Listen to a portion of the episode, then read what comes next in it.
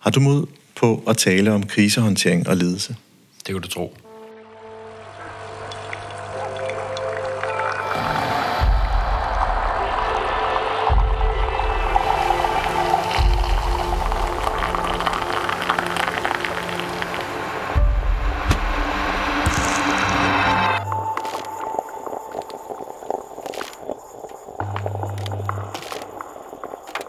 Velkommen til podcastprogrammet Kaffe og Ledelse. Mit navn er Ejhan Gomes, stifter af Mindcloud og vil være jeres podcastvært.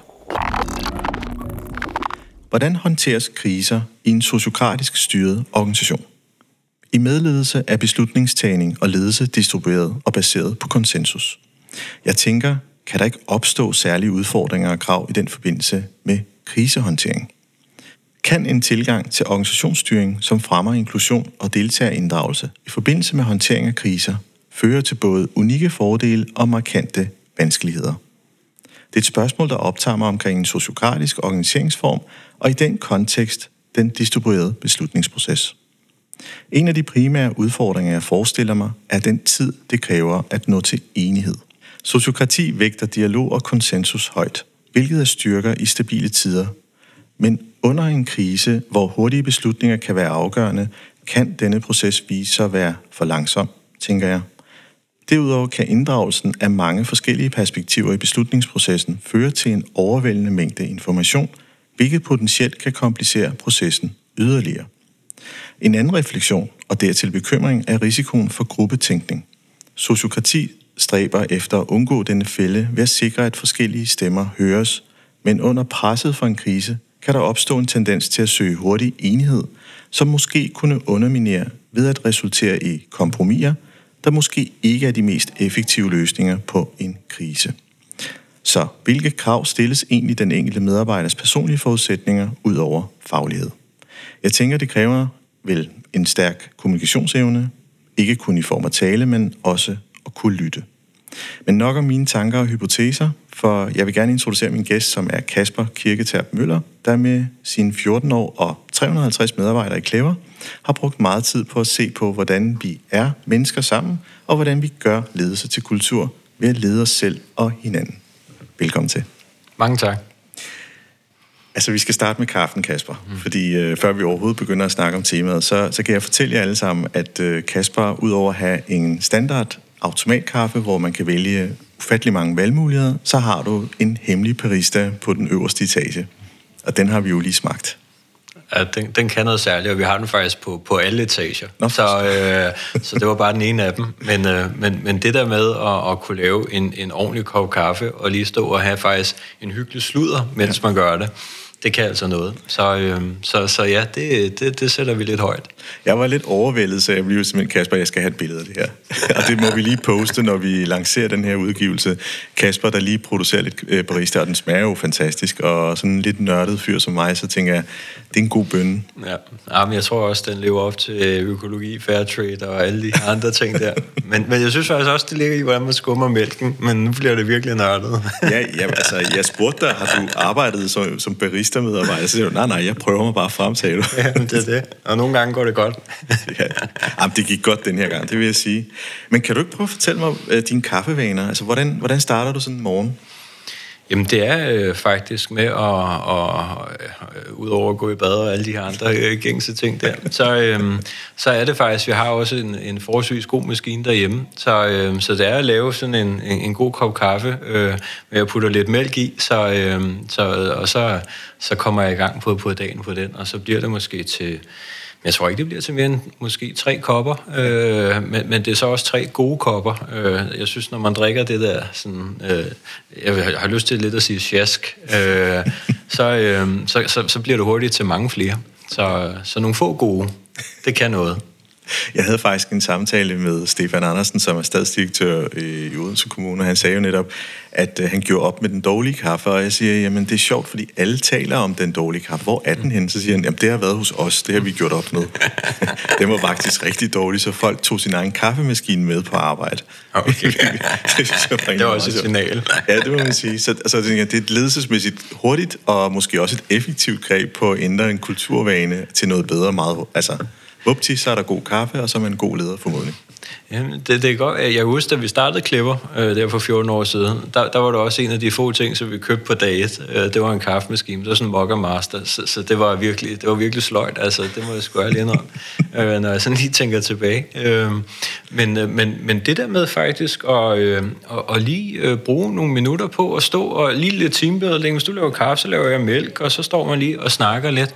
Og jeg tror også, man, man bruger meget mindre kaffe, for det er det, man får. Det, det smager godt og sådan fylder sanserne op på en ja, eller anden måde. Ikke? Øhm, så, så jeg tror, at, øh, at, at, at nu, I Clever, der er jo ikke sådan en leder. Altså, det er bare sådan en gave, vi giver til hinanden, ikke? At mm. uh, livet er for kort til, uh, til kaffe, som, uh, som, som gør ondt at drikke. Ja.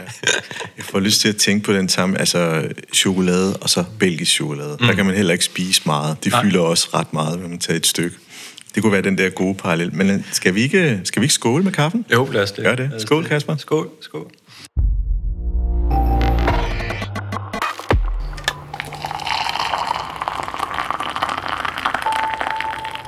Ja, den smager godt, den kaffe. Og du, du var lige ved at fortælle mig noget om belgisk chokolade, så tænkte jeg, den skal du da, det skal vi da høre. Ja, jamen, det var, det var, jeg, jeg, jeg læste jo på, på et tidspunkt ned i Schweiz, og så øh, kommer familien derned, og så, var vi, så tog vi ud til sådan en chokoladefabrik, øh, for det er børnene var også med og så videre.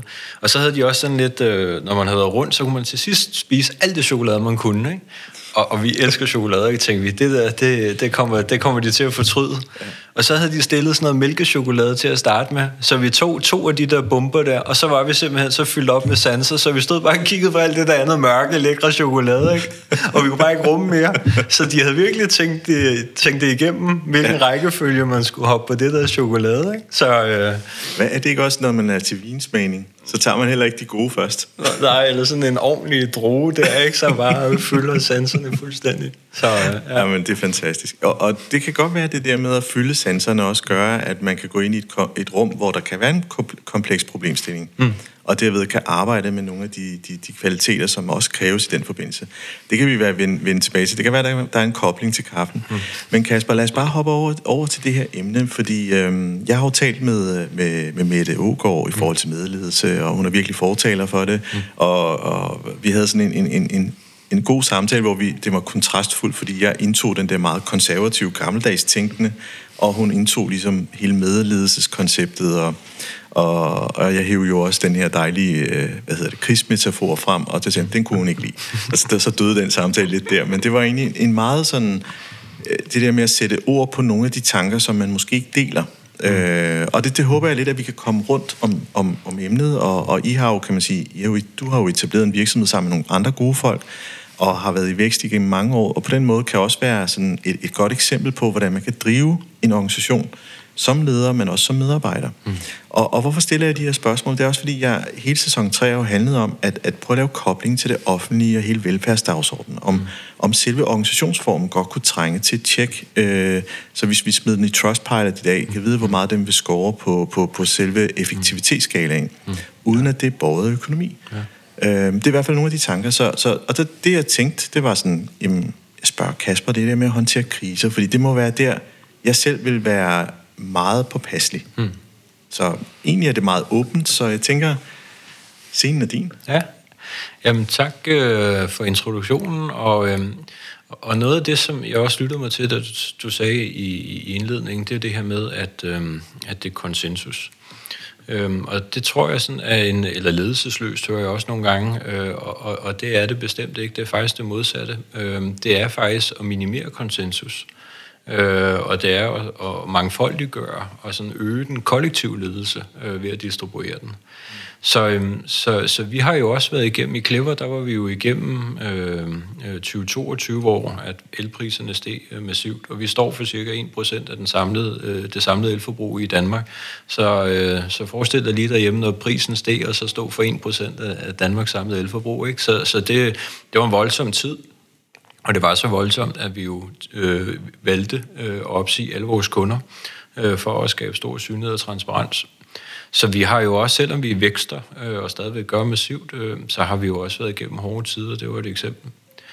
Øh, men det, jeg tror, der er sådan er hele nøglen her, det er øh, at, at, at, at egentlig øh, distribuere ledelse, distribuere ansvaret ud til der, hvor at øh, folk øh, ved mest og ikke mener mest øhm, og øh, sørge for, at man træffer beslutninger tættest på problemet.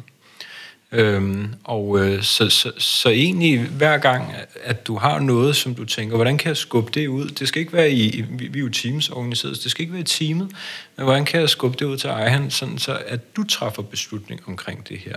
Så er det så din opgave at rådføre dig med alle dem, som du mener kan berige din beslutning, når du skal træffe den. Så det vil sige, at hvis det er en stor beslutning, som har store øh, konsekvenser, så forventer klipper jo, at du øh, gør dig umage ved at rådføre dig med dem, som du mener kan forædle din, din beslutning. Men ellers er det bare afsted, altså træf beslutningen, øh, og så videre til, til, til den næste beslutning, der skal træffes. Så det er ikke noget med at lave konsensus. Og så er der noget, der foregår i teamet, og et eksempel på det, det kan være, at man for eksempel vil øh, ansætte en ny kollega. Så er det så, at vi har nogle processer herinde, som jeg synes skaber fremdrift, hvor man laver forslag og beriger forslag eller modificerer forslag, som hele tiden handler om ikke at netop at stoppe hinanden mm. eller være enige, men det handler om øh, egentlig at kunne acceptere, øh, at det ikke ødelægger formålet. Altså, og der er jo mange beslutninger herinde, som jeg synes, ah, jeg havde måske truffet den lille smule anderledes. Men, men sådan er det. Altså, det er jo, det, der er sikkert bare nogle ting, jeg ikke er opmærksom på, eller ikke har set. Men er der noget, som jeg siger, ødelægger Clippers øh, formål, eller strategi, eller mulighed for at lykkes med det, vi satte i verden for? Nej, og hvis det ikke er det, jamen, øh, så er sted. Altså, vi kan jo altid gøre det om. Mm. Så, så der er ikke konsensus, det er empowerment ud i rollerne. Og derfor tror jeg faktisk, at den er rigtig god, øh, den her organisationsform, øh, i, også i krisehåndtering. Øh, fordi noget af det, som jeg jo egentlig synes, det også handler om, det er jo mere mindset. Mm. Øh, og så tydelighed. Ja. Øhm, og jeg tror, hvis, hvis, hvis, hvis, hvis en organisation mangler øh, altså det der med at organisere sig omkring mennesker, i stedet for at putte mennesker ind i kasse, så hvordan er det, vi får spillet hinanden gode, øh, og hvad er det for en indstilling, vi skal tage med på arbejde? Det er den ene ting. Men hvordan er det også, der er ekstremt stor tydelighed omkring... Øh, Hvem gør hvad? Øh, hvilke beslutninger kan jeg træffe? Øh, er der noget, jeg ikke kan træffe? Øh, hvad er strategien? Og så videre. Sådan, så det ikke er fri leg, men at alle ved godt, hvad forventes der af mig og dig, og så videre. Ja, og det er de her forventninger, jeg sådan lige vil prøve at spotte lidt på, fordi øh, jeg har jo selv været leder af en ungindsats, hvor vi skulle arbejde tværorganisatorisk. Mm. Det vil sige, det er lidt, måske lidt det hen af, af det samme mindset med, at øh, Prøv at kigge ud af din egen silo og se, om du kan løse et komplekst problem omkring en borger ved at søge noget information og viden på tværs. Ja. Og jeg ved jo, at i det offentlige, der er man også styret af noget med tavshedspligter, og hvornår kan man egentlig øh, snakke sammen uden at have agtindsigt osv. Der er nogle andre regler, der også er gældende der. Øh, men sådan, grunden til, at jeg lige nævner den øh, kobling, det er, at øh, i rekrutteringsøje med, så har jeg jo selv oplevet, at hvis du hyrer nogle mennesker, som fra skolebænken er egentlig opdraget med at, at sige, jeg skal have en arbejdsgang, jeg skal have en kopi til at løse en konkret opgave. Hvis ikke det er beskrevet, så ved jeg ikke rigtig, hvad jeg skal gøre. Mm. Og, og den her med drevet af at skulle prøve at, at få kortlagt, hvem kan jeg egentlig række ud til, er lige så meget en stor opgave. Så, så i den her forbindelse, når du beder en medarbejder om at løse en opgave bedst muligt, øh, så stiller du vel også et eller andet sted krav om, at du skal vide, hvem vi egentlig er som organisation, alle de her øh, mange mennesker, der arbejder her, og hvem er god til hvad. Der må være en indkøringstid, der er længere. Jeg, jeg ved ikke, om den er længere, øh, men, men nu er jeg heller ikke velbefrandet i, øh, hvad alternativet er. Øh, jeg tror mere, det handler om egentlig at putte øh, de mennesker, som du arbejder tæt på, tæt på dig. Så når vi organiserer os her, så har vi et udgangspunkt, som hedder, at vi organiserer os ud mod en kunde, eller et marked, øh, eller en platform. Så det vil sige, at vi organiserer os ud der, hvor vi skal kunne træffe beslutninger hurtigt. Så, vi, så, så, så det er sådan vores, øh, vores udgangspunkt og vores primære, kan du sige, organisationsstruktur. Øhm, så det vil sige, at vi sætter en salg sammen med leverancen og så videre, sådan så at, at man ikke sidder der i faggrupper og synes, at du har solgt noget, jeg ikke kan levere, og vice versa. Øhm, og så, så, så tager vi så øh, der, hvor der er behov og laver, det, vi kalder det cirkler, det hedder sikkert øh, så mange andre ting andre steder, men vi kalder det cirkler, hvor at man så kan sidde i faggrupper og så sige, okay, på tværs af noget, øh, det kan være, øh, hvordan vi laver processer eller marketing osv., men på tværs af noget, der kan vi mødes, når der er behov for at for eksempel koordinere eller vidensdeling osv. Andre ting, hvor hastigheden ikke er så vigtig. Så, øh, men, men egentlig, at vi prøver at organisere os i de her teams med ekstremt tydelige formål, og så øh, rollerne bor selvfølgelig der, som understøtter formålet, sådan så man relativt nemt kan komme derhen. Sådan så man ikke skal hen i, øh, forretningsområde 8 øh, og, og, og fire lag ned, og så finder vi silo 4 øh, som et eller andet. Og så sige alt, hvad du egentlig har behov for, hvordan kan vi få det lidt tæt på dig? Mm. Altså, det, det er lidt interessant, for der er jo også noget med hierarkier her. Mm. Øhm, og det, når du taler på den måde, så virker det som mere fladt. Mm. Og, og, og man distribuerer ledelse ud på niveau, eller distribuerer man også ledelse altså i de lag, ledelseslag, I har? Altså du kan man sige, du sidder på den øverste CEO-post, og så har du formodentlig nogle centerledere, og derefter nogle teamledere formodentlig i jeres organiseringsform. Øh, Nej, det har jeg ikke. Nej, okay, nej, så der, der skal du lige lære mig lidt... Øh... Ja, ja, men det vil jeg meget gerne. Altså, hvis, hvis man trækker den helt tilbage, ja. øhm, så, så hvis man kigger på en, en, en pyramide, eller en trekantet organisation, eller hvad man nu skal kalde det, øhm, så sad jeg faktisk, øh, jeg har lyst til at sige en aften, og kiggede på den, og så tænker jeg sådan lidt, okay, hvad er det, vi egentlig ikke behøver at diskutere? For det, det her, det er de facto virkelighed. Og den ene ting, det er, at en, en pyramide, den den bygges omkring magt. Det er en magtpyramide. Så det er sådan det primære designprincip, hvis man kan sige det sådan. Ikke? Og øh, hvis du har sådan en magtpyramide, så øh, har du også intern konkurrence. Fordi man vil jo som udgangspunkt gerne op i den her pyramide og have stort ansvar og tænke strategisk og mere i løn, og vi vil jo bare gerne anerkendes og så videre. Mm. Så intern konkurrence bor der også i et eller andet udstrækning. Og det andet, det er, at du også har kontrol. Fordi når man sidder deroppe og skal træffe mange vigtige beslutninger, så skal man have overblik, øh, og man vil gerne måske også blive siddende, så man vil gerne have sådan lidt kontrol over, hvad der foregår osv. Så, så, så kan man sige, at det er i større eller mindre grad, men ikke desto mindre, så er det sådan magt og intern konkurrence og kontrol, ja. som i hvert fald er nogle af designprincipperne. Ja. Og det var der, hvor vi, hvor at vi sagde, okay, øh, hvis vi skal prøve at, at designe en organisationsform på baggrund af nogle andre designprincipper, hvordan kunne det så se ud? Så det, det vi startede med at definere, det var designprincipper, som hedder ligeværdighed, tillid og transparens. Og hvordan er det så, at en organisation, som bygger på de her principper, ser ud? Og det er jo så blevet til teams. Øh, og i dag er vi øh, cirka 35 teams. Og alle teamsene består af mellem 5 og 15 mennesker.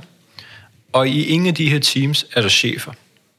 Så vi har distribueret, kan du sige, de organisatoriske opgaver ud i teamet.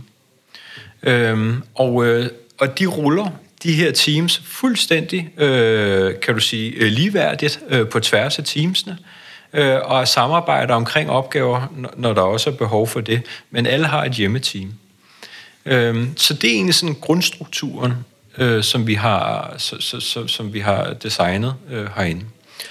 Men, men hvordan opgør man så nu, nu bliver jeg sådan totalt konservativ, ikke? Endelig. Performance. Ja.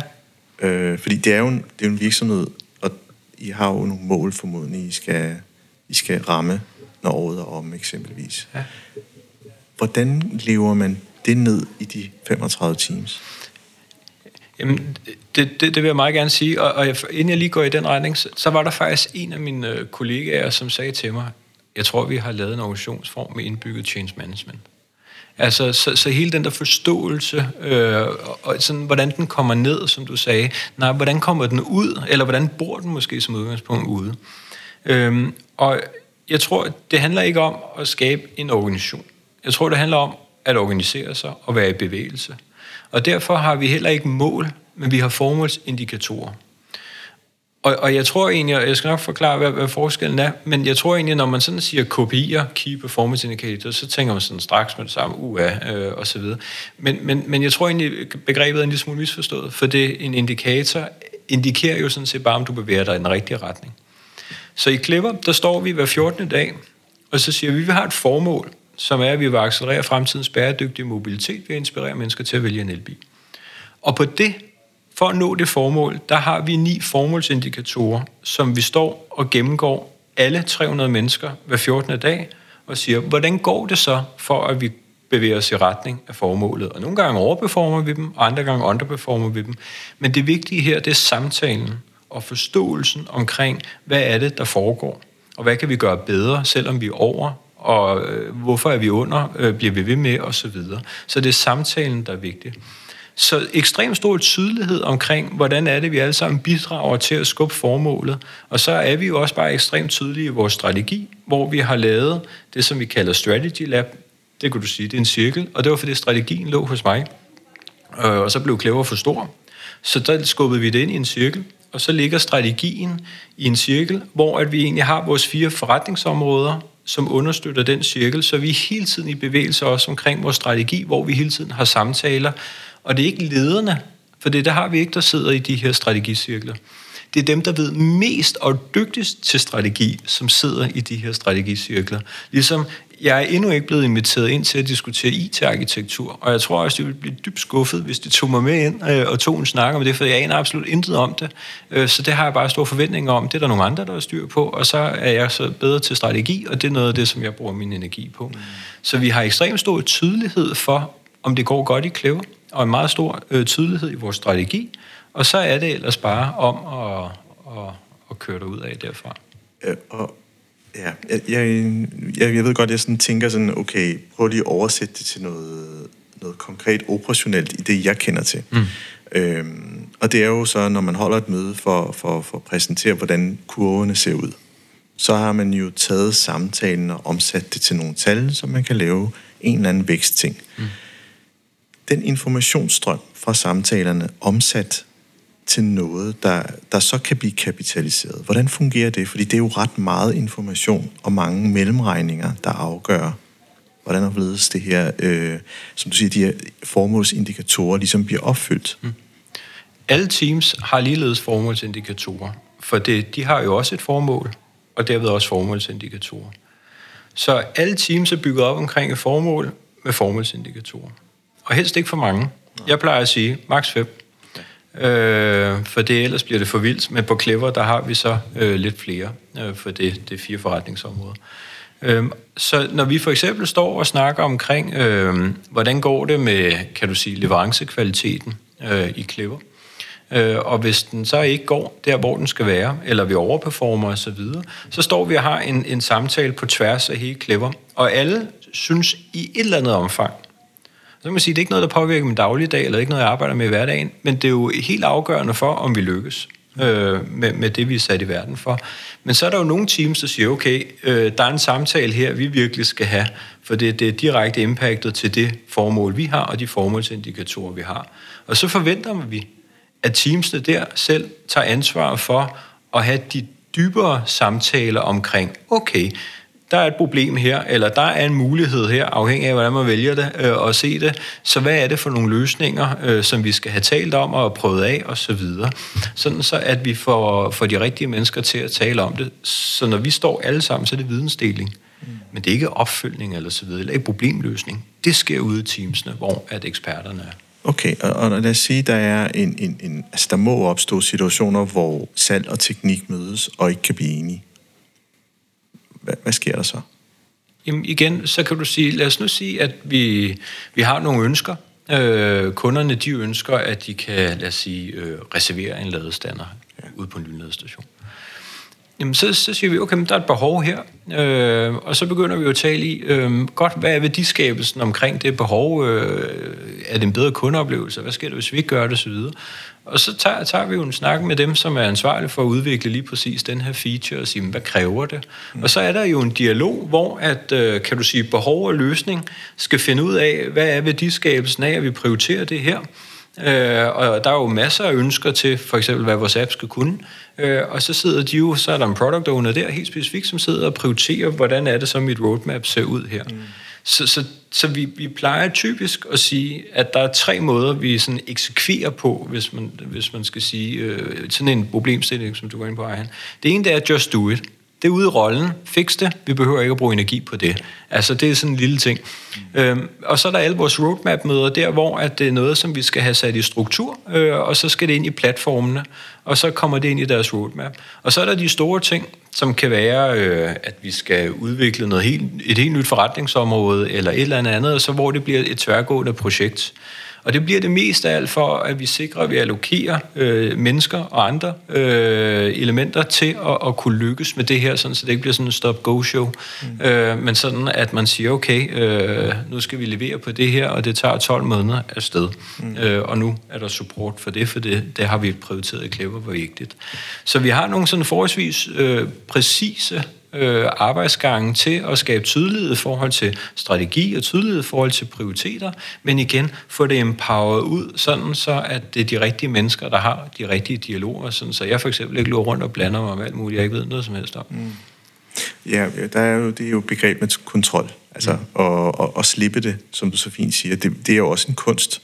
Øh, det er der rigtig mange ledere, der ikke formår øh, at sige, jeg bliver nødt til at slippe det. Øh, jeg ved ikke, om det bliver løst, som jeg selv tænker det, og så videre. Det er jo, det er jo sådan en personlig kompetence, og det er faktisk det, jeg gerne vil komme lidt ind på. Så hvis vi sådan sætter lidt spot på teamet, mm. der sidder mellem 5 og 15, som du så fint sagde, mm. øh, lederrollen eller funktionen går lidt på omgang, som det, jeg forstår det. Øh, det ved jeg ikke, om, om jeg sådan... Nej, men den går ikke på omgang, men hvis du tager en leder, så lederen har jo typisk øh, øh planlægning af ferie øh, mus-samtaler, trivsel, øh, budget og økonomi ja, og ansættelser, ja. alle de der ledergærninger. Ja. Og det distribuerer vi ud til de, til, til de her 5-15 mennesker, fordi der er jo ikke nogen, lad, lad os bare være ærlige, der er jo ikke nogen individer, i hvert fald meget få, der synes, at det er lige så sjovt at sidde og have dybe samtaler omkring, hvordan har du det, og hvordan bliver du den bedste version af dig selv i en udviklende samtale,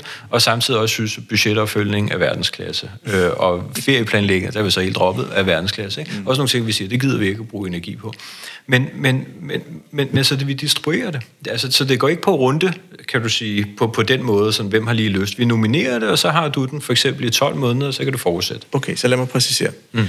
Øhm, der, må, der, der skal jo være en dagsordensfører. Mm den rolle med at sige, godt, vi er samlet i dag, fordi vi skal tale om de her følgende udfordringer, vi har i vores team, eller muligheder, eller hvad skal vi gøre i sådan en konkret situation. Ja. Så der er jo en, en, en facilitatorfunktion, som så går på skift. Måske. Den går faktisk ikke på skift. Den går ikke på skift, okay. Men lige præcis facilitatoren. Vi har faktisk øh, tre, kan du sige, medledende roller, vi har defineret. Fire faktisk. Øhm, den ene, det er en formålsvogter. Det er en, som grundlæggende vogter formålet i teamet okay. og simpelthen øh, hele tiden har øh, for at være den, der har udsynet for, når vi det, vi skal. Så har vi facilitatorrollen, som faktisk er sindssygt vigtig, for det, det er den rolle, der sikrer, at der netop er en dagsorden, når man kommer frem, og øh, forslagene bliver behandlet på en, en, en, en, en, en ligeværdig måde osv. Så, videre. så, så vi har facilitatortræning og alt muligt andet, for det, den skal man virkelig træne sig til at blive god til. Mm.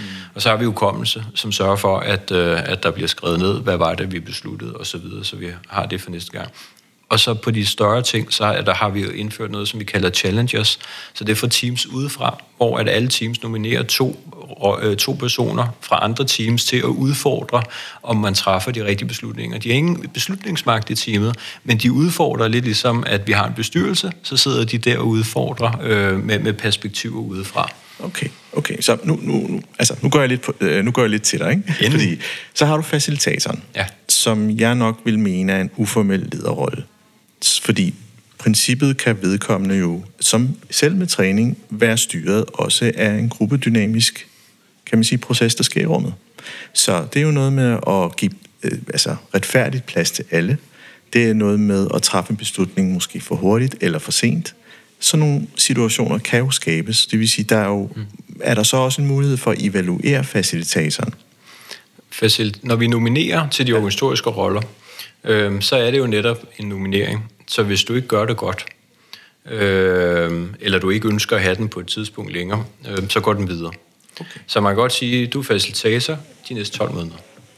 Øh, men jeg tror, du, du har fuldstændig ret. Altså, det kræver også at lave en, en, en mødeform, som faktisk netop øh, gør, at alle stemmer bliver hørt, og der, den faktisk kører sådan relativt struktureret. Så du kommer med et forslag, og så kommer alle i hele rummet de kommer først med afklarende spørgsmål, mm. fordi vi vil så gerne reagere. Så først så stiller vi afklarende spørgsmål, så vi sikrer, at vi forstår, hvad forslaget går ud på. Og der kører man rundt indtil, at der ikke er flere spørgsmål.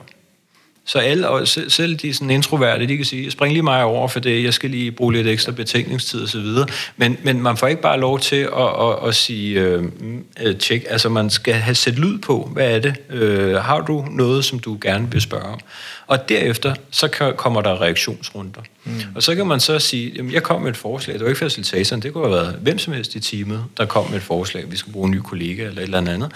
Øhm, og så kan man modificere sit forslag hvis man mener det. Men ellers så kommer det til beslutning ved, at man ikke må... Det er ikke noget med, at alle skal acceptere det. Det er noget med, at der er nogen, der har en indsigelse. Mm. Så er vi inden for, så vi kalder zonen af tolerance. Fordi vi behøver ikke alle sammen at være enige. Ja. Vi skal bare være enige omkring, at det ikke ødelægger noget, og det er samlet set nok er den rigtige vej at gå, men så kunne man måske have haft en præference for, jeg kunne godt have tænkt mig lidt mere af det og det, men det er dem, så kan man det forslaget, men ultimativt må man bare acceptere det forslag, der er, hvis man ikke indsiger det. Og når du siger zone for tolerance, er det så et situationsbestemt, subjektivt facilitatorbeslutning, eller er det skrevet i formålsindikatorerne? Nej, det, når zonen for tolerance, det er den individuelle. Altså, okay. så, det, så, så vi prøver virkelig at hive sådan den subjektive præference ud. Øh, så hvis der kommer, øh, jeg synes, øh, jeg har en indsigelse til det her forslag, så går vi på opdagelse i det, og så finder lige ud af, okay, hvad bor det så i? Mm. Altså, og har du et, et forslag selv? For det, vi kan jo sidde og være uenige om farver, øh, brainfarver herfra til juleaften, øh, eller øh, hvad, hvornår det skal være vegetardag, og, og om vi overhovedet skal have den, eller to af dem, osv. osv. Så der bliver vi nødt til at sørge for, at det, at det er rollerne, der har fagligheden, der træffer beslutninger, og så hvis der er noget validt input, ja. så, tager vi, så, så må personen, som stiller forslaget, tage højde for det. Okay, altså jeg kredser meget om de interpersonelle dynamikker. Mm.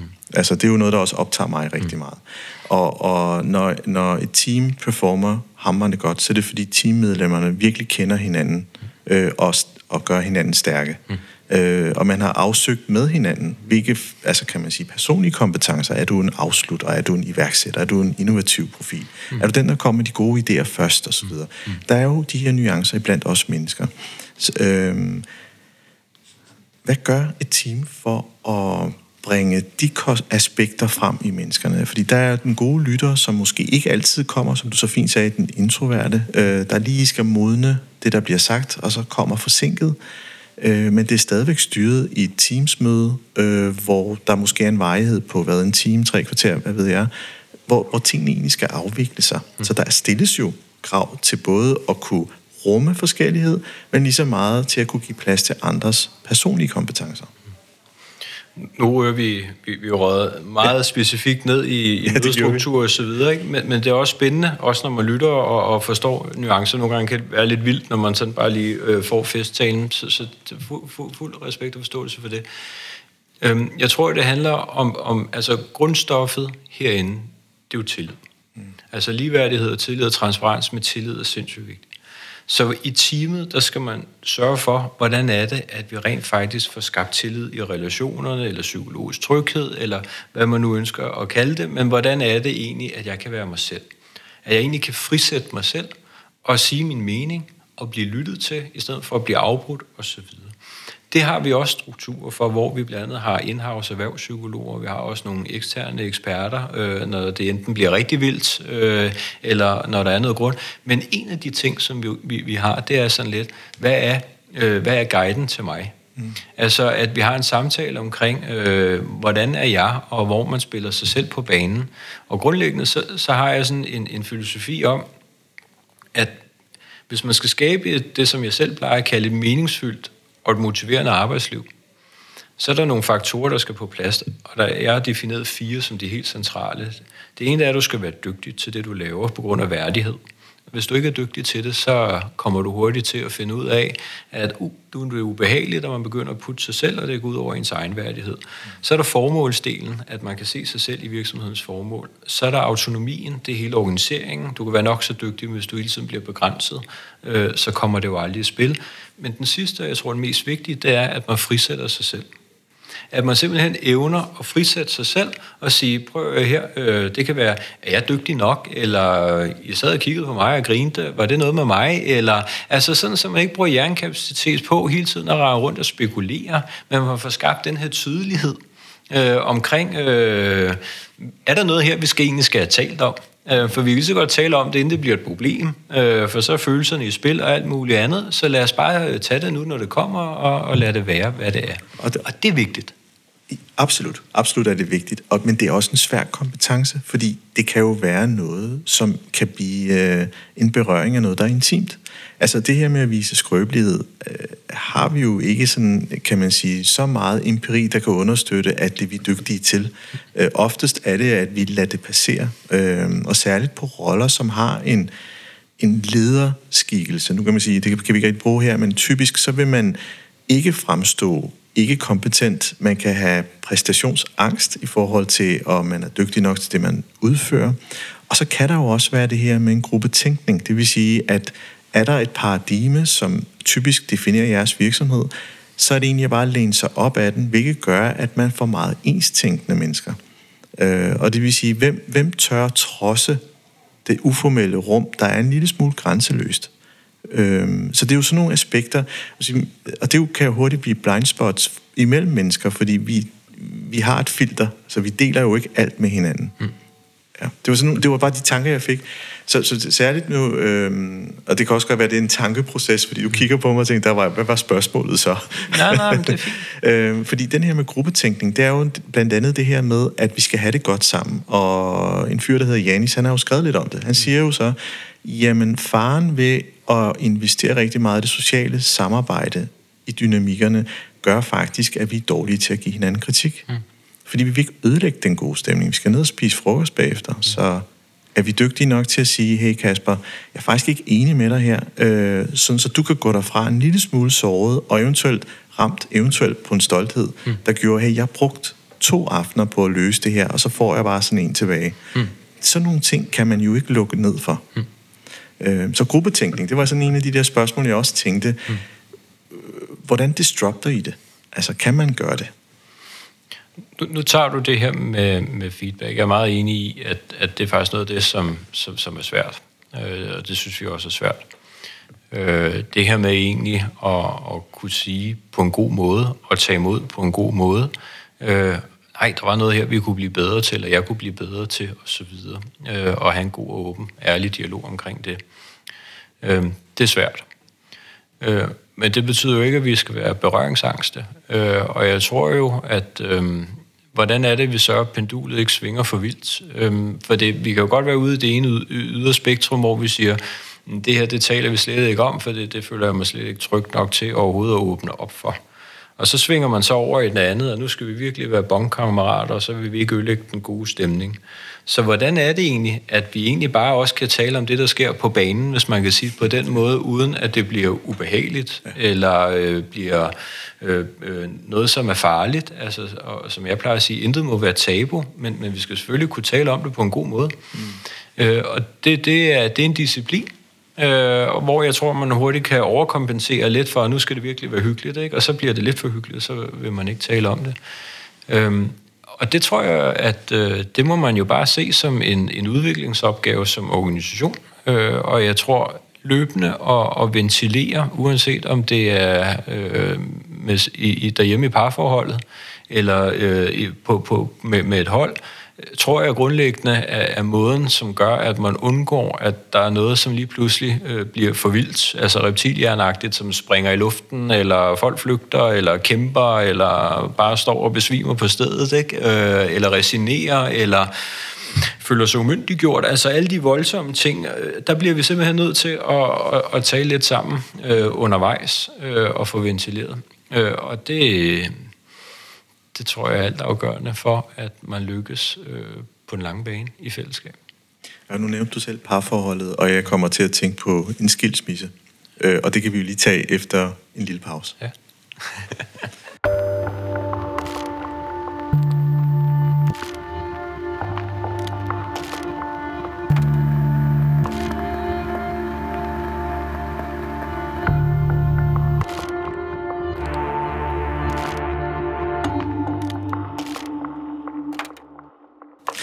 Ja, så, så, så smed jeg lige sådan en lille bombe før ved kaffen, ikke også med skilsmisse, og det er fordi, jeg kom til at tænke på, jamen, øh, så er man i team, og det fungerer, og der kan være noget med, med værdighedsprincippet. Man føler ikke, man er dygtig nok, og det kan måske føre til, at, øh, at der kommer den uro i rummet, hvor, hvor en skal opsiges, eller skal videre i sit liv i en anden karriere et andet sted. Hvordan håndterer man det i det koncept, som er jeres? Jeg, jeg tror igen nu tilbage til ligeværdighed, som er et af vores designprincipper. Øhm, og et af dem er, at man skal ikke sidde og håbe på en fyring. Så til at starte med, så har vi jo gjort øh, øh ens vilkår, uagtet om du siger op eller bliver sagt op. Så igen, skabe ligeværdighed der. Og øh, så vil man øh, sige, prøv at høre, jeg synes, at, øh, at øh, det kan være, at vi to bare taler sammen, og det er fint, øh, og så, så, så får man ordnet det. Men lad os nu bare sige, at det er der, hvor at, øh, at, at det er noget, vi virkelig skal kæmpe for i fællesskab som team. Men så tager vi det med ind i teamet. Og så siger vi, øh, godt, øh, vi skal have lavet en plan. Øh, der er nogle ting, der skal blive bedre. Øh, og øh, jeg tager den på teamets vej, bliver nomineret til at være den, der kæmper på din vej med dig, og du kæmper øh, selv. Og så kæmper vi i fællesskab. Så øh, hvordan er det, vi får den transparens ind til at starte med? Øh, og så ultimativt, så kan du så træffe beslutning om, at du ikke gider at være i teamet mere, og jeg har fået mandat til at træffe det på teamets vejen, at, øh, at øh, du lever ikke op til forventningerne. Men igen, det er i en transparent proces, som er ligeværdig, og det betyder jo ikke, at den nødvendigvis er rar, for det, det er jo ikke en rar situation. Det vil det aldrig være. Ja. Så det vil det jo aldrig være. Så, så det kan vi ikke lege, det er. Men det kan være så menneskeligt, som det overhovedet kan være. Altså igennem nogle, nogle, nogle, nogle netop ligeværdighed, transparens osv., så, videre, sådan, så der ikke er noget, der kommer som et chok. Mm. Øhm, og igen, at man jo altid har muligheden for at sige, det her det bliver for meget for mig. Øh, jeg mister mig selv i, den her, i det her forløb. Øh, ellers tak, jeg siger op. Og jeg tror, sådan, der skal også være en grundlogik i, at det handler jo ikke om at komme frem til en fyring. Det handler jo for Gud verden om at undgå det ved, at vi kæmper for hinanden. Altså for det, det er jo ikke alt, der er galt, men det kan være, at der er noget, der simpelthen bare bliver nødt til at være bedre. Så kan vi putte noget træning, eller noget opmærksomhed, eller noget uddannelse, eller et eller andet efter det. Mm. Øhm, så, øhm, så, så, så det er den måde, som vi, vi griber det an på. Ja, vi er jo trods alt mennesker, og vi, øh, kan man sige... Øh nu, nu, nu kommer jeg lige med anekdoten. Vi skal til fest. Mm. Og, og der er, du er vært, du øh, inviterer, og forpligtelsen er, at man alle sammen kommer med en positiv energi for at mm. bidrage til, at vi alle sammen har det godt. Mm. Og hvis der altid er en kollega, der altid er i minuskontoen, mm. som kommer og surmuler, hænger lidt, og hele tiden er lidt brokkende og så videre, mm. men ikke selv ser det, mm. så, så kan man sige, der kan jo gå lang tid, mm. før at sådan et individ bliver registreret, Øh, fordi der er jo en selverkendelsesrejse. Selv dialogen er også svær. Og det, som kan man sige, det er jo, at man spørger en gruppe mennesker, som hvem tager den rolle på sig. Det er jo ret svære ting, som man egentlig typisk tager som leder, og tager de her lidt dumme beslutninger. Øh, og det ligger lidt i lederrollen, og det ligger øh, også i, at det er en person, der synes, at man ikke performer godt, i stedet for at det er en gruppe, der er nået frem til, at man ikke performer godt. Mm. På den måde, så kan der jo være noget dynamik i det her med, at, at det kan være lidt hårdt mm. at tage de her dialoger. Mm. Bestemt kan det være hårdt. Mm. Øhm, jeg tror, at synligheden er stor, når vi er i teams, der ikke er så store. Man kan ikke rigtig putte sig at være en del af, af 300 eller et eller andet andet. Ja. Øhm, og så tror jeg også, at, at noget af det, som vi jo øh, jeg, jeg tror ramte rigtigt, øh, da, vi, da vi begyndte at kigge ind i den her, det var jo relativt hurtigt erkendt, at det handler jo ikke om organisering særlig meget, det handler om mennesker. Så når vi ansætter mennesker, vi bruger jo hverken test eller noget som helst andet, så har vi en menneskelig samtale til sidst, øh, uden CV og så videre, øh, hvor at det egentlig bare handler om at have en snak, ligesom den vi har her. Øh, hvor vi øh, undersøger, om, om vi kan være i bevægelse sammen, altså refleksionsniveauet er det til stede, øh, for det, ellers er det svært at have en samtale. Øh, men så leder vi også efter nogle menneskelige egenskaber, øh, og den første er gavmildhed. Øhm, og jeg kan komme tilbage til at uddybe det i detaljer, men det kan være, at det bliver lidt for, for, for, for, for, for nørdet her. Men den ene er gavmildhed, den anden er omsorgsfuld, den tredje er pålidelighed, og så er der den gode energi. Øh, og sidste, det er dygtige i forhold til værdighed. Det er ikke sådan en leveværdi, eller en, en, en, noget, man kan være, men noget, man, man er jo udvikle. Men, men grundlæggende handler det om også den gode energi og omsorgsfuld. Så hvis der er nogen, der ikke performer, eller øh, surmuler i teamet og har, går igennem en hård tid, det kan jo være af alle mulige årsager, så, så er det tilbage til at forstå, hvorfor er det, i stedet for at dømme det, nu er du bare altid skide sur, øh, så er det lige at, at forstå, hvorfor er det egentlig, at øh, du plejer at være super glad og alt muligt andet, og lige nu der hænger du med mulen. Hvad, hvad, kan vi gøre for at hjælpe dig? Og det er det, der ligger i omsorgsfuldt, det er, at man sætter en handling bag, så det ikke er sådan en sympati. Vi, vi, vi, vi, vi gør ikke noget ved det, og vinker og håber, det går væk, men vi reagerer, vi ser dig, vi reagerer, og vi handler som team. Og det kan være, at øh, der er dødsfald i familien, øh, og du har brug for 14 dage øh, derhjemme til at samle dig, eller et eller andet andet, og så støtter teamet op omkring det. Mm. Øhm, og igen det der med at være i bevægelse sammen. Ja. Så det handler om at se hinanden ja. i de her situationer. Og det tror jeg er nemmere, når man er, lad os sige, 10 mennesker, der går på banen hver eneste dag sammen. Ja, lige præcis. Og det er jo også det et eller andet sted, man siger, for at kunne arbejde med de begreber, og de kompetencer er jo den her emotionelle intelligens kompetence, vi mennesker også besidder, mm. som også er noget, som bliver mere og mere indopereret i en arbejds, kan man sige, kontekst, at vi både er professionelle og private på arbejde. Øhm, og det synes jeg også, at, at, at den grænsesætning, den, den flyder lidt sammen, at, at vi er mennesker her. Og, og jeg får lyst til at sige, at det ikke er en organisation, men en organisme, mm. der, der ligesom er mere dynamisk, det vil sige, efter behov, så kobler teamet til det team, de nu mener, at de skal have nogle informationer fra for at løse en opgave. Mm. Og kan man sige, det er jo hele den her meget sociokratiske, fordi nu går jeg lidt op i meta igen, mm. øhm, og, og, og det her med, når, når sådan noget som corona banker på, øh, så bliver man jo ramt af nogle vilkår, som er fuldstændig variabler. Mm. Alt er ligesom blevet gjort op. Man kan ikke regne med, om butikkerne er åbne, man skal, ved ikke, man skal møde ind osv. Og, og når man arbejder med emotionel intelligens som en kompetence, så er der noget med at kunne rumme andres frustrationer. Mm. Og den der rummelighed, når, når hele verden pludselig siger corona, mm. hvem, skal, hvem skal containe det? Mm. Og hvordan håndteres det? Mm. Jamen, nu, nu lød det som om, du tager lidt ind i sådan den menneskelige rumning i, ja. i, i, i, i Clever. Altså i, i, igen, intet er tabu i klipper. Vi kan tale om alt. Øh, og øh, vi har jo også, vi tjekker ind hver 14. dag, hvad stemningen, hvor man kan skrive kommentarer øh, og, øh, og, og sige, der er noget her, som kommer på. Øh, på Clever-perspektiv kan vi tage, tage en dialog omkring det. Så, øh, så, så jeg synes, det, det, det, det er et stort spørgsmål omkring, hvordan vi sådan lige rummer det hele menneske øh, i en situation, som kan være vild.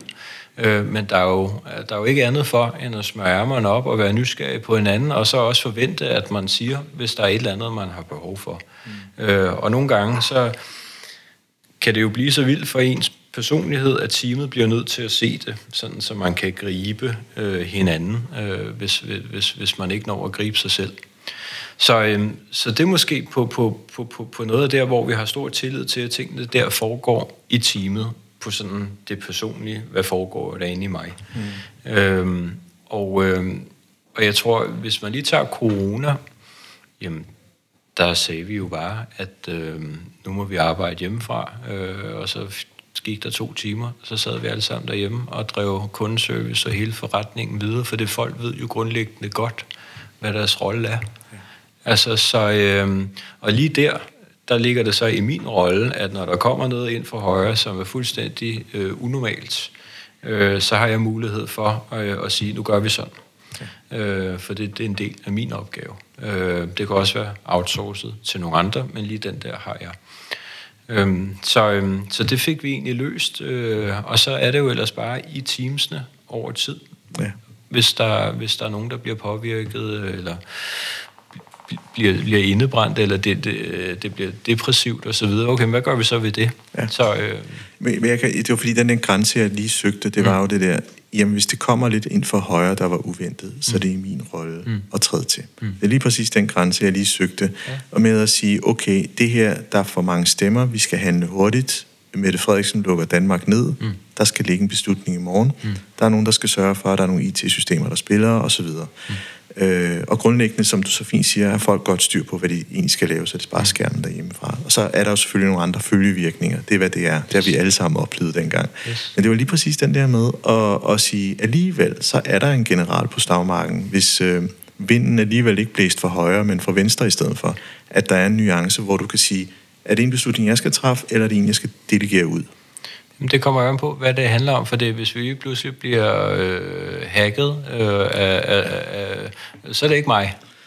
Altså, øh, så, så er der nogle andre, der ved rigtig meget om IT-sikkerhed og så videre, som lige pludselig fortæller os, luk jeres computer, I må ikke tjekke mails, eller hvad det kan være.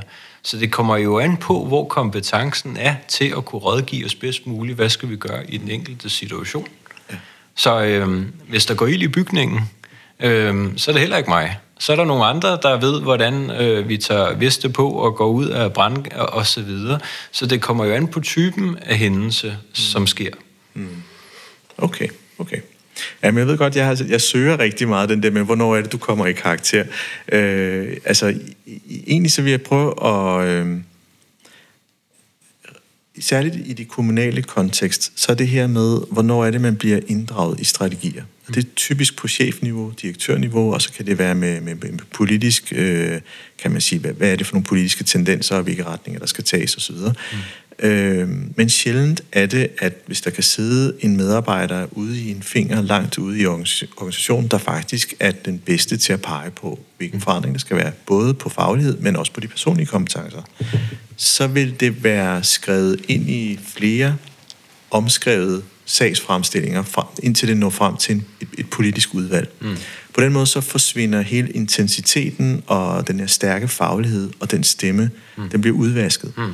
Øh, så på den måde kan jeg egentlig godt lide øh, det her med, at vi pinpointer den rette, til, der er bedst til opgaven. Som du så fint siger, IT, det er ikke mig, øh, ejendomsservice eller mm. brand, som du så mm. fint siger, det håber jeg aldrig sker. Mm. Øhm, men der er, jo, der er jo en CEO, eller en direktion, eller et eller andet, der skal kunne se det til at starte med. Mm. Så hvis, hvis vi kunne sige, okay, det har vi lært, det kan vi give videre til andre, og særligt måske, nu var hele indledningen det her med velfærdsdagsordenen, sådan mm. afslutningsvis. Mm. Hvor vil du mene, at, at man skal kunne starte først? Altså hvis man skal lave Jamen, hvis man, ja, den type måde, I, I, I driver organisation på. Mm. Hvis man nu så var en eks-kommune, så siger hvor skal man starte henne? Mm. Altså først og fremmest, så tror jeg på, at det handler om menneskesyn. Altså, øh, jeg, jeg tror, at, øh, at, at udfaldsrummet for den måde, du kan organisere dig på, afhænger af dit menneskesyn. Øhm, så, øhm, så, så det er jo lidt hårdt at sige, at hvis man ikke har tillid til mennesker, altså øh, at gå tilbage til, til, til det, der var logikkerne i industrialiseringstid, øh, så, øh, så, så, så er det jo de vilkår, og så tror man ikke på, at man tror, at folk er dogne og alle de der andre ting, og så skal man jo ikke lave det, vi laver herinde i Klipper. Altså, men hvis du har en grundtillid til, at folk gør deres bedste under de givende for, øh, forudsætninger, jamen, så er det i hvert fald et checkpoint til, at, øh, at det kunne være noget af det her, som, som kunne virke. Mm. Og igen, jeg tror jo ikke på, at der er sådan en hemmelig opskrift på, at der er noget, der virker, noget, der ikke virker, noget, der er godt eller noget, der er dårligt. Jeg tror faktisk, der kommer til at være rigtig mange organisationsformer øh, i fremtiden. Mm. Så, øh, så, så, så, og så tror jeg på, at det er sindssygt vigtigt, at hvis man siger, okay, vi ønsker at prøve noget andet, fordi det, vi oplever lige nu, det er, at ledelse bliver frustrerende. Og det oplever vi, fordi at menneskerne og vores evner som mennesker udvikler sig hurtigere end vores organisationer. Øh, og den, øh, den diskrepans i udviklingstempoet udfordrer os. Fordi vi er reflektive. Vi, nogle, vi, vi tænker helt anderledes, end vi gjorde for 20 år siden, og for 40 år siden, og i høj grad for 100 år siden. Men den måde, vi organiserer os på, uanset om det er i skoler eller om det er i virksomheder, det er det samme. Mm. Og det tror jeg grundlæggende frustrerer. Så jeg tror egentlig, at hvis vi ikke gør noget ved det, så tror jeg faktisk, at ledelse øh, i fremtiden bliver mere frustrerende, for det, vi vil gerne en masse ting som mennesker, men vi kan ikke øh, rigtig få lov til det, øh, ud fra de organisationstyper, vi har. Øh, så hvis man ønsker at gøre noget ved det, så skal man jo kigge på, okay, hvordan får man de her ting til at smelte mere sammen, eller hvad der nu motiverer en til at lave, skabe en forandring. Men det bliver nødt til at komme fra toppen af. Fordi i mange af de her logikker, så vil det nok handle om at afgive magt. Altså det handler om at have tillid, og ikke mistillid, for mistillid skaber kontrol, men at have tillid. For hvis du har tillid, så får du frihed. Og hvis du giver folk frihed, så tager de ansvar. Og jeg tror, det er lige præcis det her gode gamle ordsprog, frihed under ansvar, som jeg i hvert fald er opdraget af af min mor, det er, at hvis der kommer for mange kiler ned igennem det, jamen han, jeg har fuldstændig tillid til dig, du får frihed afsted med dig, så bliver du begejstret og tager ansvar. Fuldstændig. Og hvis det hele tiden bliver afbrudt, den kontrakt vi har, fordi at det er byråkrati eller et eller andet andet. Det er sådan set ligegyldigt. Hvis det hele tiden bliver afbrudt, så bliver vi frustreret. Og så er det, der sker det modsatte af, at vi tager ejerskab og så videre bliver motiveret. Så sker der det, at vi begynder at resignere, fordi vi får ikke øh, svar på de ting, vi forstår det ikke. Ultimativt, så vil vi føle sådan en helt øh, umyndighed, umyndiggørelse. Og, og det er jo det, som jeg synes lidt er paradokset, det er, at i et eller andet omfang, så synes jeg, at vi umyndiggør lidt øh, mennesket, når de går på arbejde. Og det var jo en af de ting, der motiverede mig lidt til at prøve at tænke det en lille smule anderledes, øh, da vi startede med, med at gøre noget andet, øh, som jeg så har kaldt medledelse. Øh, men det var egentlig, hvordan kan det være, at jeg kan være så voksen, når jeg ikke er på arbejde, at jeg både kan tage vare på børn og lave dem, øh, og tage boliglån og huslån og alt muligt andet, eller billån, hvad ved jeg. Men, men når jeg kommer ind på arbejde, så kan jeg ikke tage stilling til, om jeg har brug for en eller to skærme. Eller øh, jeg kan, men jeg kan rundt og brokke mig og have en mening, øh, men ikke sige den højt osv. Der er nogle dynamikker her, som jeg bare ikke synes giver mening for mig. Mm. Så det bliver vi nødt til at arbejde på og sige, hvad er det? Og jeg tror, det bliver symptombehandling på mange af tingene. Så hvordan er det, at vi designer det fundamentalt anderledes fra starten af? Mm. Øhm, så, så, så, så, så det, det det der med ikke at putte sådan et lille bambiplaster på et åbent benbrud. Altså jeg tror, at vi bliver nødt til på en eller anden måde at, at, at se på, øh, er der nogle grundstrukturer, vi bliver nødt til at, at tænke anderledes. Så det er en større opgave, tror jeg egentlig, at det er vi frem til, hvis man ønsker noget andet. Og så kan man sige, men det har vi ikke tid til, eller vi står i en transformation, så vi kan ikke bruge tre år på at, at, at, at finde ud af, hvad vi gør, det, og risikoen er for stor osv. Og det er jeg fuld respekt for. Men så må man jo måske bare kigge på, hvordan er det så, at vi kan være mennesker i en organisation alligevel og dreje lidt på, på, på nogle af de rigtige hjul, men med en klar og tydelig retning, øh, hvor vi ønsker måske at være mennesker på en anden måde i en virksomhed. Ja, og også det her med at ture og være i det svære for en stund, fordi det er jo ikke, det er jo ikke en dans på roser, når man skal transformere en organisation til en ny måde at arbejde på. Nej, og jeg tror, altså, jeg, jeg, jeg synes jo, men det kan godt være, at, at det også har været sådan en historie. Jeg synes jo, dilemmaerne vokser en lille smule. Altså bare people og profit og planet og profit, alle de der buzzword, man hører. Men jeg synes nogle gange, at, at, at beslutningerne er ekstremt dilemmafyldte. Så det kræver, at vi har nogle gode samtaler og bringer den kollektive intelligens i spil. Selvom det er mig, der træffer beslutningen, så har jeg brug for at høre mange stemmer nogle gange til at finde ud af, hvad er det rigtige svar på det her problem. Øhm, og, øh, og, og jeg tror, hvis man skal være en, en, en organisation med succes i fremtiden, så tror jeg, at man skal evne at kunne have de her samtaler.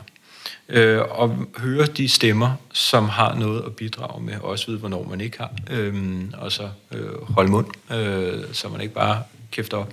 Men, men, men, men det er jo nogle af de der elementer, som jeg tror bliver nødvendige i fremtidens organisationer. Så hvordan er det, vi får de her samtaler hurtigt, aktuelt, øh, der, hvor at øh, de skal være og træffe nogle gode beslutninger og kommer videre, i stedet for at det ligger og cirkler op i otte niveauer og netop bliver en, en, en fjer til otte høns, og, og man mistede naven undervejs. Og, ja, det var ikke relaterbart. Og det var ikke relaterbart, og ja. ultimativt, den der vandt, det var, øh, det var den person, der kunne Excel. Ikke? Altså, jeg plejer jo at sige øh, herinde, øh, lav alt muligt, men hvis du ikke kan fortælle mig at regne det ud nærmest på bagsiden af, af, af en serviet, så er det for komplekst. Altså, vi bliver nødt til at kompleksitetsreducere, øh, og det kan man godt evne. Det kræver bare, at man forstår det, og man er dygtig, og man kan oversætte problemet til noget, som er tygbart, og alle kan forstå. Og nu er I tilbage igen, transparens ikke, for viden. Det er jo fantastisk, der bliver ikke mindre af at dele den. Og jeg synes, og vi skal til at runde af, Jasper, og jeg, jeg synes også... Øh... Er ellers ved at være varm. jeg vil, tager en time med.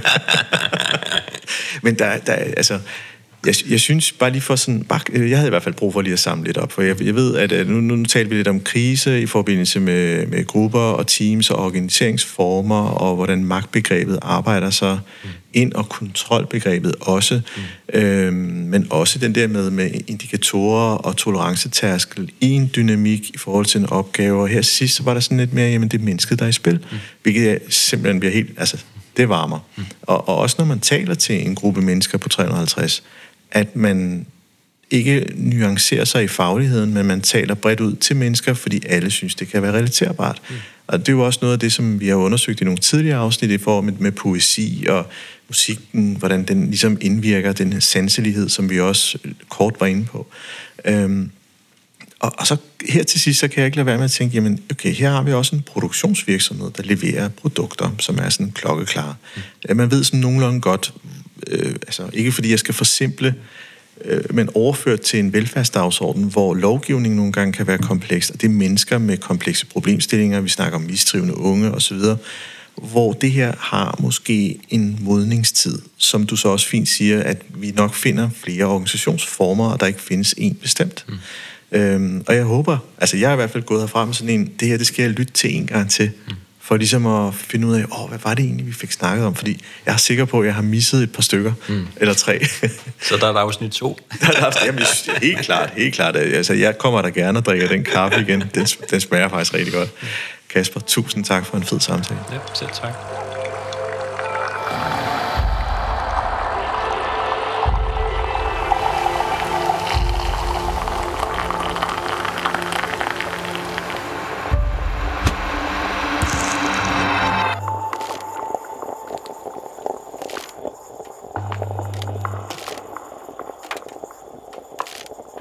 Har lyttet til podcastprogrammet Kaffe og Ledelse. Ønsker du at lytte til flere afsnit? Gå ind på mindcloud.dk, hvor du har links til flere.